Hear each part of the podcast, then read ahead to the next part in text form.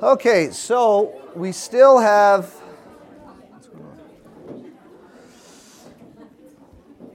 Jeff not feeling that great. He's, uh, he's improving, but he, he just, his energy is not there. So um, he's, his plan is to start a, a new class next week. Uh, if not, we'll do something else. Um, that doesn't necessarily mean I will be doing something else, but we will be doing something else. Um, but anyway, last week we spent some time looking at the tabernacle, looking at the furniture in particular. We want to now uh, spend more time looking at the picture that God gives us in the, in the different pieces of furniture and what we can learn and take from that. So let's pray and uh, we'll jump right into this. Okay? Uh, Mark, would you, do you have too much donut to pray?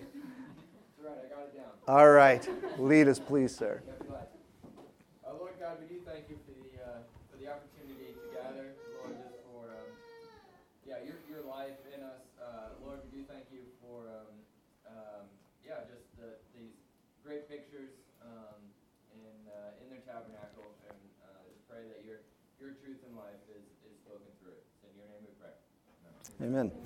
So let's do a quick review for those that weren't here, and if you're like me, for those who were here, um, just to be reminded of some things. So, with the tabernacle, we saw we last week with the study that we were in, we were particularly look started from uh, the the inner working out, and then we said today we'll go out going in. So from from the innermost part of the tabernacle, we find the holy of holies. This is where the presence of God was. Uh, literally was, and where man would come and fellowship literally with God uh, through the ministry of the high priest. Then there was the, uh, the veil, and uh, we, that was what was used to separate the presence of God from the, from the nation. So, in particular, here it would be a veil between the Holy of Holies and the holy place. And in the holy place, we find the golden altar of incense that would continually burn before the presence of the Lord. We're going to talk about that and the significance of it in just a second. We found the golden lampstand, and it was, um, it, it was continually lit. So light was always there. Uh, that was one of the duties of the priest to make sure the oil was in the lamp so that the light was always there. Then there's the table of showbread where there were 12 loaves of bread representing each tribe of Israel. The priests would eat uh, this bread, uh, a picture of fellowship that uh, man has with God. We're going to talk more about that in a second. Then we have the outer court, and here we would find the uh, first in front of the tabernacle. You can kind of see it in the picture. I said it looked like a bird bath. That's the bronze laver. This is where the priest would wash and cleanse himself before ministering at the altar as well as in the tabernacle proper itself. And, oh, there it is. And then we have the, uh, the bronze altar, and this, of course, is where the sacrifices were made. And so we're going to go through each of these pieces now, seeing what they are a picture of for us God in the tabernacles, one point we made last week is that he's very specific in how he will be approached. He does, he's not interested in our ideas. He's not interested in our best effort. He's not interested in our sincerity. He, will, he has provided a way to be approached. And he is very specific and insistent on this, that he will be approached his way. In this, we saw that God shows his authority. And then we went on to see that God shows his authority to us in the new covenant in Christ. All authority has been given to me, Jesus says. And Charlie, I think, is going into this passage today, so that's all we're going to say about it, because I'm no dummy. Now, turn with me to the book of Hebrews, please. Chapter 1. I want to walk through Hebrews with a few passages we see that God is very specific, showing his authority and how he will be approached. We have seen that it is uh, that God shows his authority in Christ. So, where does Christ, in his authority, take the worshiper?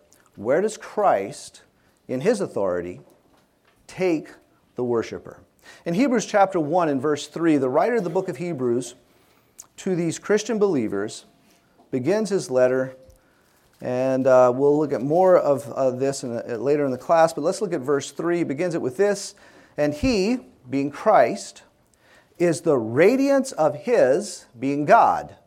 He is the radiance of his glory and the exact representation of his nature. He upholds all things by the word of his power. When he had made purification of sins, he sat down at the right hand of the majesty on high. So now that we've seen the tabernacle, we've seen the design of it, now we start to see some deeper understanding of what it is we have seen. So think about the tabernacle, think about the Holy of Holies, think about the presence of God. And now in this, we find that Jesus has taken his seat at the right hand of the majesty on high. He has taken his seat in the very presence of God in the place of authority. Now go to chapter 4 of Hebrews and look at verse 14.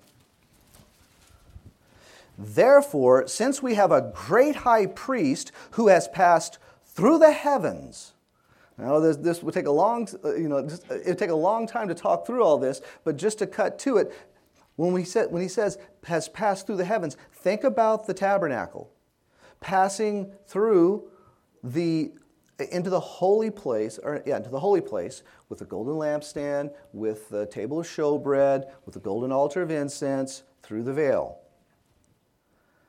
Having passed through the heavens, Jesus, the Son of God, let us hold fast our confession.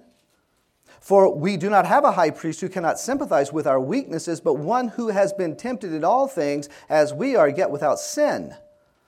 So he is one of authority. Now, what is our response to this authority? Therefore, let us draw near with confidence to the throne of grace, so that we may receive mercy and find grace to help in time of need. Go to chapter 6, verse 19. This hope we have as an anchor of the soul, a hope both sure and steadfast, and one which enters within the veil, where Jesus has entered as a forerunner for us, having become a high priest forever according to the order of Melchizedek. Chapter 8 and whoever's controlling the sound, if that's in here or out there, could you turn the highs down a little bit? Not the volume, but the highs down a little bit. We're in chapter 8, right? Okay, verse 1. Now, the main point in what has been said is this. Don't you wish every book of the Bible had that statement? We have such a high priest who has taken his seat at the right hand of the throne of the majesty in the heavens, a minister in the sanctuary and in the true tabernacle which the Lord pitched, not man. For every high priest is appointed to offer both gifts and sacrifices, so it is necessary that this high priest also have something to offer. Now, if he were on earth, he would not be a priest at all, since there are those who offer the gifts according to the law who serve a copy and shadow of the heavenly things, just as Moses was warned by God when he was about to erect the tabernacle. For see, he says, that you make all things according to the pattern which was shown you on the mountain. So, this tabernacle is a replica of what is, is what, of what is in heaven. And then Go to chapter 9 of Hebrews, beginning in verse 1.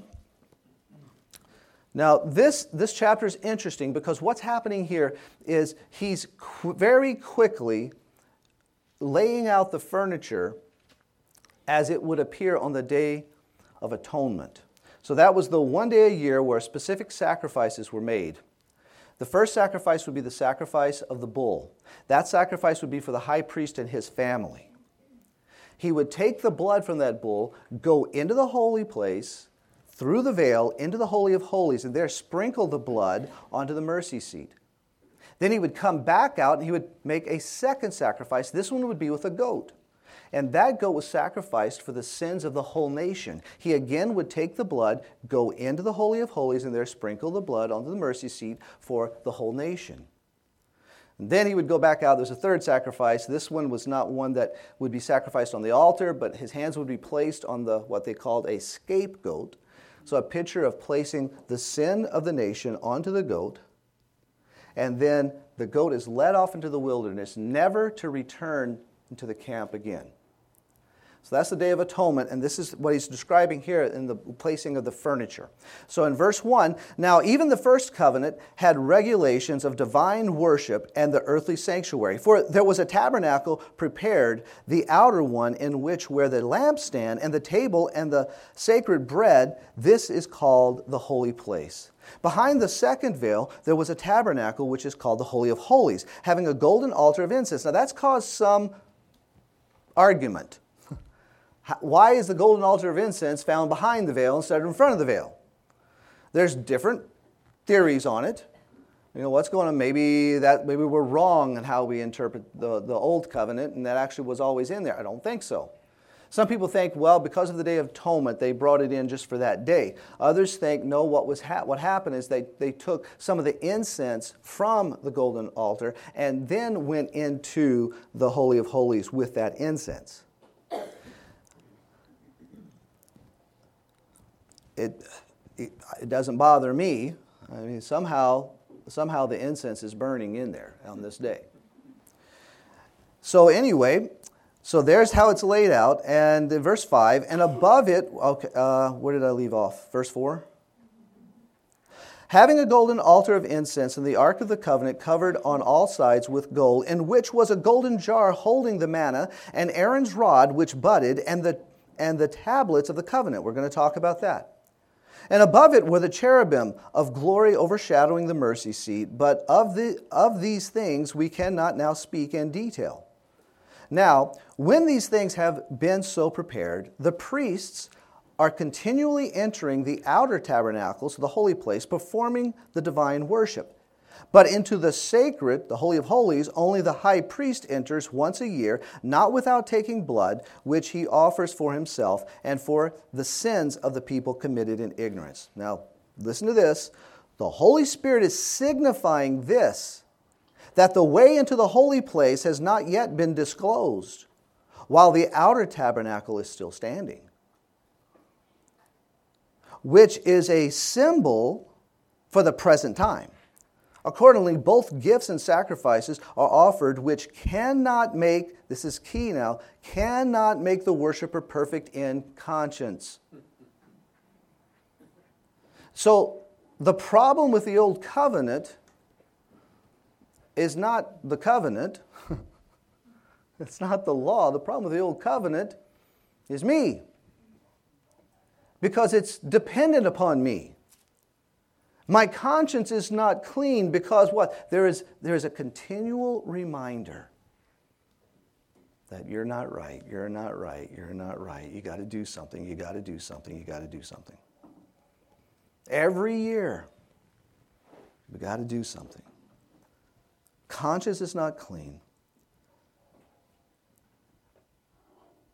Verse 10 Since they relate only to food and drink and various washings, regulations for the body imposed until a time of reformation. But when Christ appeared as a high priest of the good things to come, he entered through the greater and more perfect tabernacle, not made with hands, that is to say, not of this creation and not through the blood of goats and calves, but through his own blood he entered the holy place once for all, having obtained eternal redemption. For if the blood of goats and bulls and the ashes of a heifer, sprinkling those who have been defiled, sanctify for the cleansing of the flesh, how much more will the blood of Christ, who through the eternal Spirit offered himself without blemish to God, ready?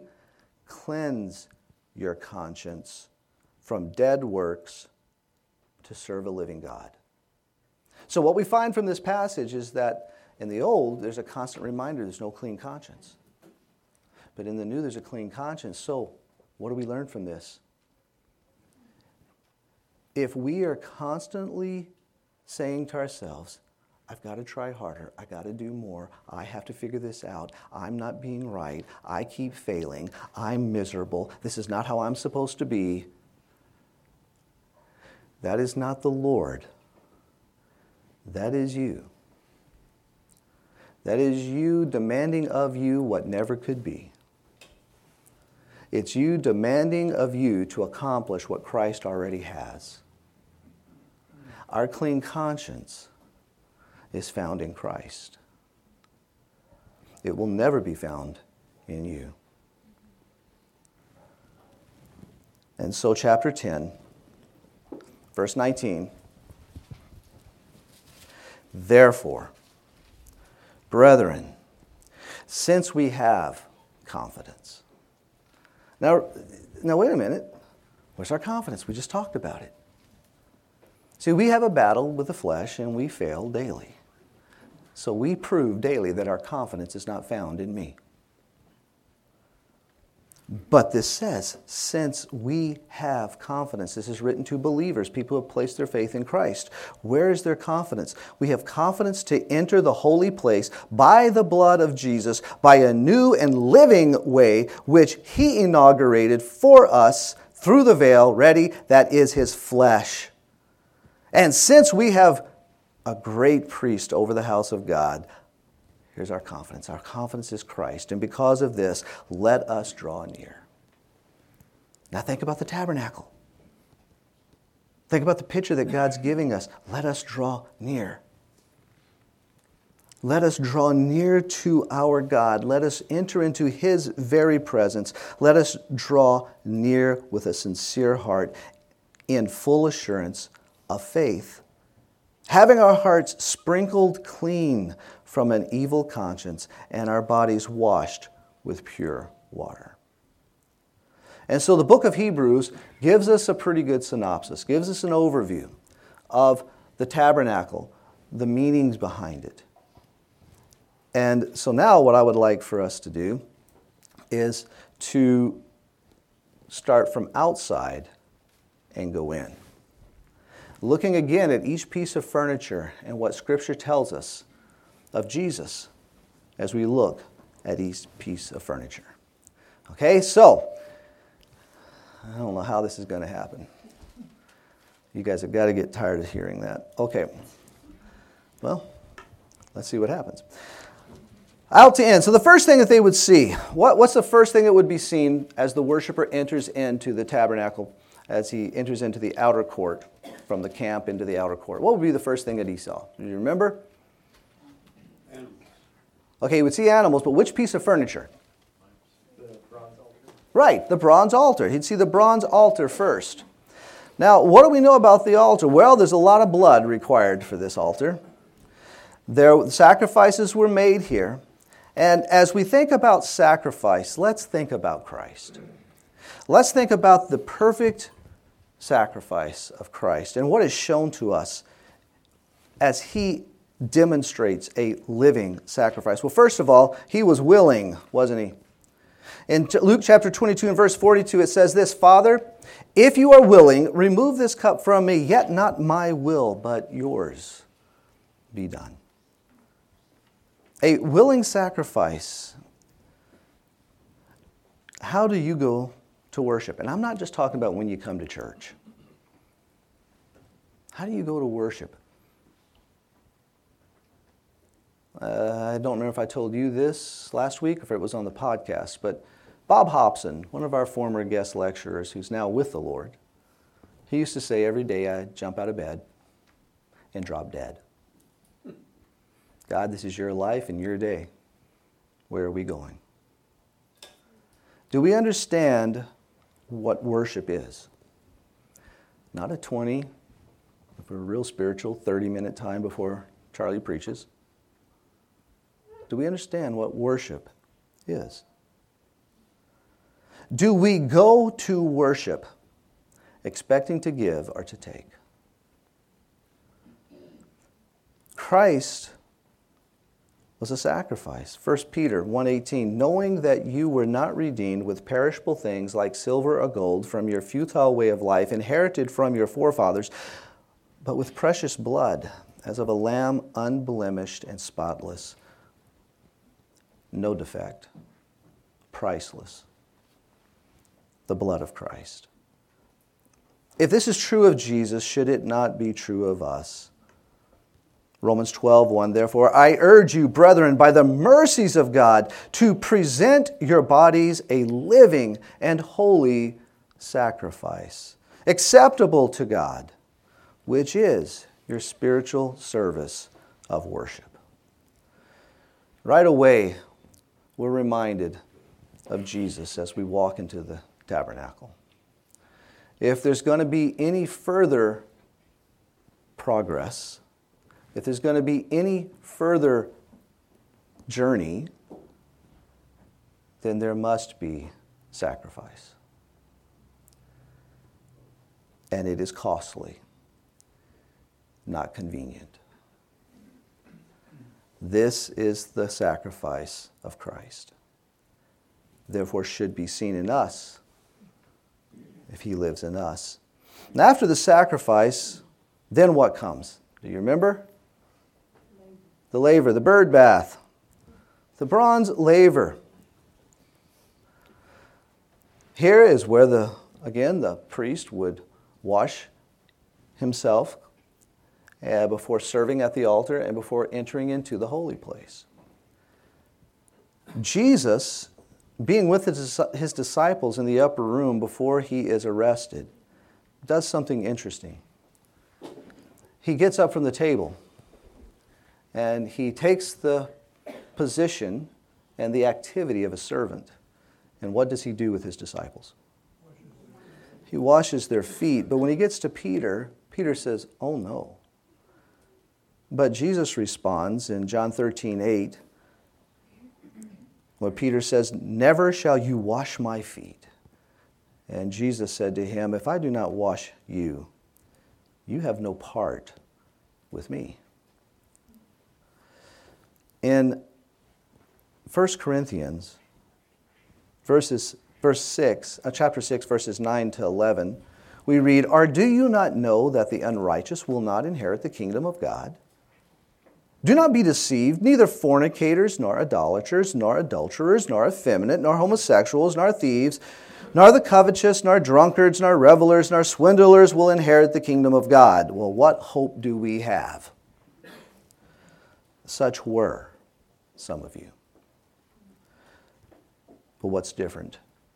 You were washed, but you were sanctified, but you were justified in the name of the Lord Jesus Christ and in the Spirit of our God. We see in the laver the picture of the cleansing of Christ. Which is necessary if we're to enter in. And as we enter into the holy place, there's three pieces of furniture. One would be the golden lampstand. So the light that the priest would make sure was always, each bulb there at the end of each um, stem would be filled with oil. And so his job was to make sure that there was always oil in the lamp. In Acts chapter 26, in verse 23, we read this that the Christ was to suffer, and that by reason of his suffering, uh, resurrection from the dead, he would be the first to proclaim light, both to the Jewish people and to the Gentiles.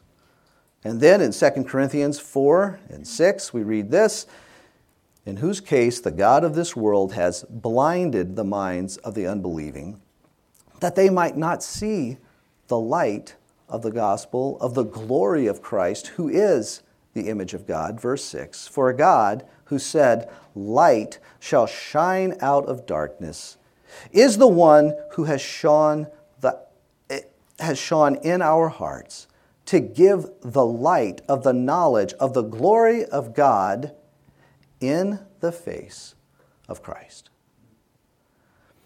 It's almost like one person wrote the Bible and just could not talk about anything else. You know, it, when you, I, I, told you that I, I got to go into a, a replica of the tabernacle, tabernacle.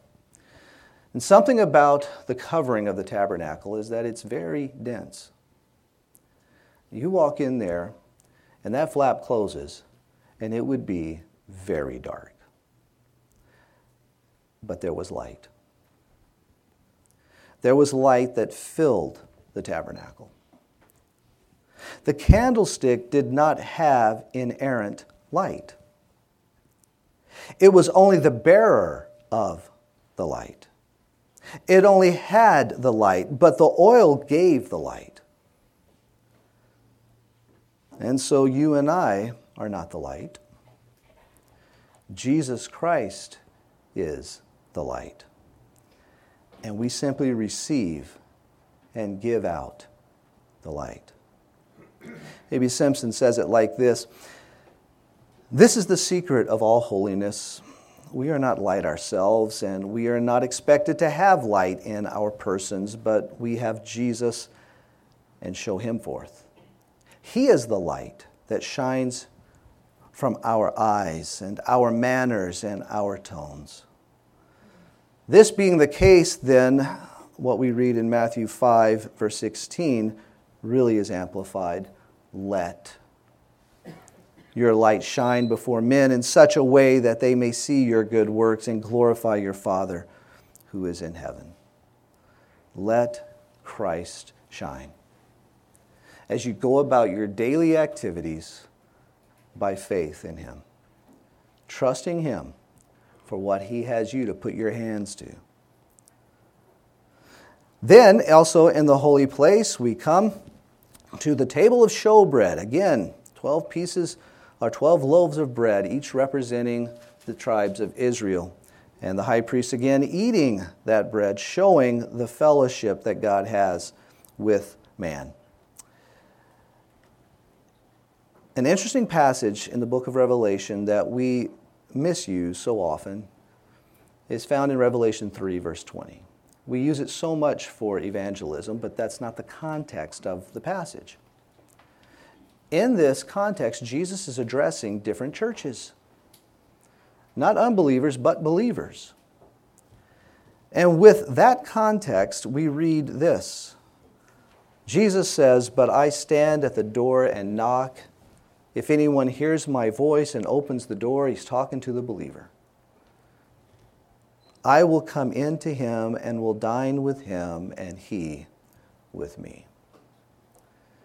This is Christ's desire to be in fellowship. You know, uh, what, what's one of the most intimate things that we do with one another? You know, it is, but to sit down and have a meal. Last night, several of us got together in Fredericksburg to celebrate Bill Bushhouse's birthday. And the, Bill just wanted to, for his birthday, he just wanted to get together with some old friends and eat. And we had a great time together. You know, all laughing about how old we're getting, figuring out who's the oldest, that'd be Bill. Who's the youngest, that would be Arlene. And then they start comparing, going down the list, and thank the Lord we stopped it, but we started comparing all the aches and pains and surgeries and a wonderful time together around the table sharing a meal. Now, just a snapshot, I, just an inkling under, of understanding of what God desires with us in Christ. To come, sit down and eat with Him then also in the holy place, we find the golden altar of incense. I appreciate J. Vernon McGee pointing out that this is not an altar of sacrifice, but Scripture tells us clearly it is an altar of intercession. The altar, we will find again, represents Christ as our intercessor. In Psalm uh, 141, verse 1, David says this O Lord, I call upon you. Hasten to me. Give ear to my voice. when I call to you. May my prayer be counted an incense before you, the lifting up of my hands as the evening offering. This prayer. And then we go to the book of Revelation, and here we read in chapter 8, verse 3 another angel came and stood at the altar, holding a golden censer and much incense was given to him so that he might add it to the prayers of all the saints on the golden altar which was before the throne. This prayer, and what do we find out about Christ regarding this incense, this prayer, this intercession? Well, back in Hebrews 7, verse 25, therefore he, Christ, is able also to save forever those who draw near to God. Now, see the picture we have in the tabernacle of drawing near, drawing near through Him, since He always lives to make intercession for them. In chapter 3 and verse 1 of Hebrews, we're encouraged to consider Jesus the apostle and high priest. He is the apostle, he's God's representative to man, he's the high priest, man's representative to God. What an incredible thing. Where we find that we are in fellowship because of the minute we are in fellowship with God because of the ministry of Christ. Christ is interceding. Right now, despite our failures, our mess ups every day, we are in fellowship with God because of the intercession ministry of Jesus Christ. So we need to learn to live in what is true. Despite you, if you've placed your faith in Christ, you are being represented right now in God's very presence. Man can only go to God through the veil. That which separated the very presence of God from the nation. In Matthew chapter 27, verses 50 and 51, we read this And Jesus cried out again with a loud voice and yielded up his spirit. And behold, the veil of the temple was torn in two from top to bottom, 15 feet tall. Torn in two from top to bottom, and the earth shook and the rocks were split. We're given a little bit more understanding in Hebrews 10 19 and 20 that we've already read. Therefore, brethren, since we have confidence to enter the holy place, by the blood of Jesus, by a new and living way which he inaugurated for us through the veil that is, remember now, is torn from top to bottom, his flesh.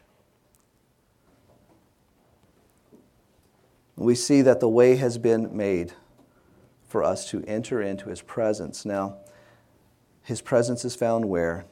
It's found in the Holy of Holies, the place where Man came into the very physical presence of God once a year, according to Leviticus 16. I explained this to you. This is the Day of Atonement with the sacrifices made with the, with the, the bull and then the goat. And the blood is sprinkled over the mercy seat. Now, do you see the picture that's given to us? We've been given a way by which we can enter into the very presence of God, where we can fellowship with Him. But what was necessary? What was God's way? What is the picture that's shown to us? Before man could enter the Holy of Holies, into the very presence of God, he had to go by way of the altar. The necessity of the shedding of blood of death. He had to go by way of the laver the necessity of being clean. He had to go by way of the candlestick. There must be the light,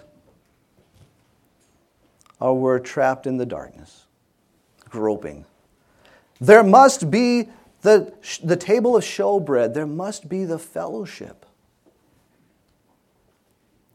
By way of the incense, there must be the representation, there must be the intercession. By way of the veil, the obstacle must be removed. All six being a picture of Christ, and the same is true of what is found in the Holy of Holies. We find Christ there. Jesus said, I am the way, the truth, and the life. No one comes to the Father but through me. As we enter into the Holy of Holies, there we find the Ark of the Covenant. And I think I'm going to make an executive decision here for next week, and I'm going to finish it next week. We've come up to the Holy of Holies. We've come up to entering into the very presence of God, and we find that Christ has made that way a reality for us. God will be approached. He desires to be approached. He created us for that. But if it's going to be, it's going to be His way. And His way is Jesus. For the non believer, as you have received Christ Jesus the Lord, Colossians 2 6. So walk in Him for the believer. Any thoughts in these last five minutes? Yes, sir.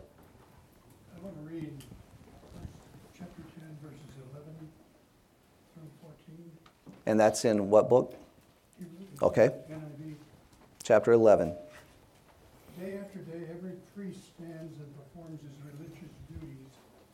Again and again, he offers the same sacrifices which can never take away sins.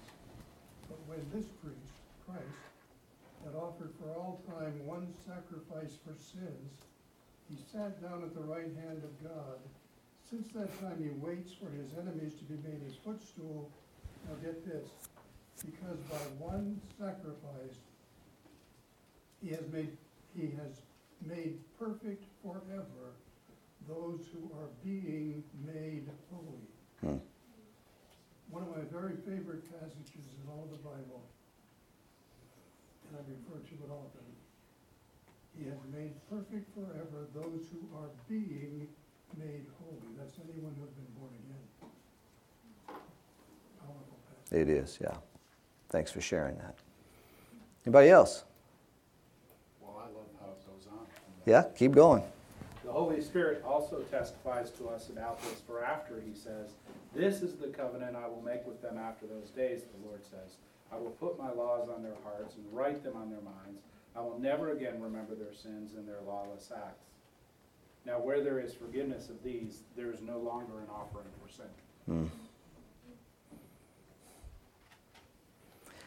Can you repeat those two quotes, those two scriptures where they're found? Yes, both of them are, you've got them both out of uh, chapter 8, is it? 10, out of chapter 10. Okay, thank you. Okay, what were they again? I'm sorry. 11 to 18? Okay, chapter 10 of Hebrews, 11 to 18. And that remembering our sin no more. Oh my goodness. So I think that's why the significance, at least the way I look at it, the significance of the altar prior to the, the laver, right? So I look at it like in, in Pilgrim's Progress, Bunyan says, you know, Christ is the gate. He's Hmm. the way in, right? You can't, you don't get cleaned up and then go to the altar. Right. You go to the altar and then you get cleaned up. Wow. You know? Yeah. And I, I, I find that picture very, you know, Yeah, really. Yeah. Yes. I- I'm reluctant to share this because I haven't thought it through, nor have I studied it, but it's, as I was listening, it's a thought that I had.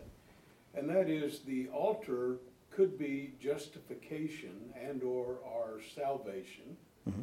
And the laver seems to be sanctification. Oh, that's, that's a really good observation. Yeah. Cleansing from Yeah. sin. Yeah.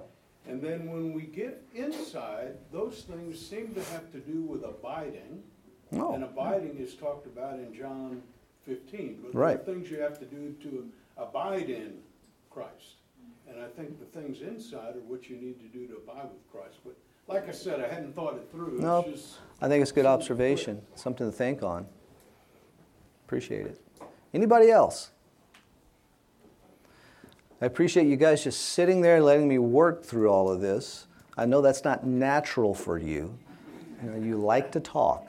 And so I appreciate the discipline with that. But I do appreciate your comments very much though. It's not that I don't want to hear from you. It's just I didn't want to hear from you today. no, kidding. All right. Well, let's pray and then we can move on. Kevin, would you lead us, please? Sure. Father, I thank you so much that you have provided the way for us into a relationship with, with you and that you have redeemed us and bought us back and brought us into that close relationship uh, with you, intimate, close relationship with you. And I ask that you would uh, continue to grow us, continue to sanctify us, continue to wash us, continue to make us more and more like Christ. I ask that you would bless uh, Charlie's sermon today. And uh, I ask, I thank you for, for uh, uh, your word and, and for how you make it so clear to us. In Jesus' name I pray. Amen. Amen. Thank you all.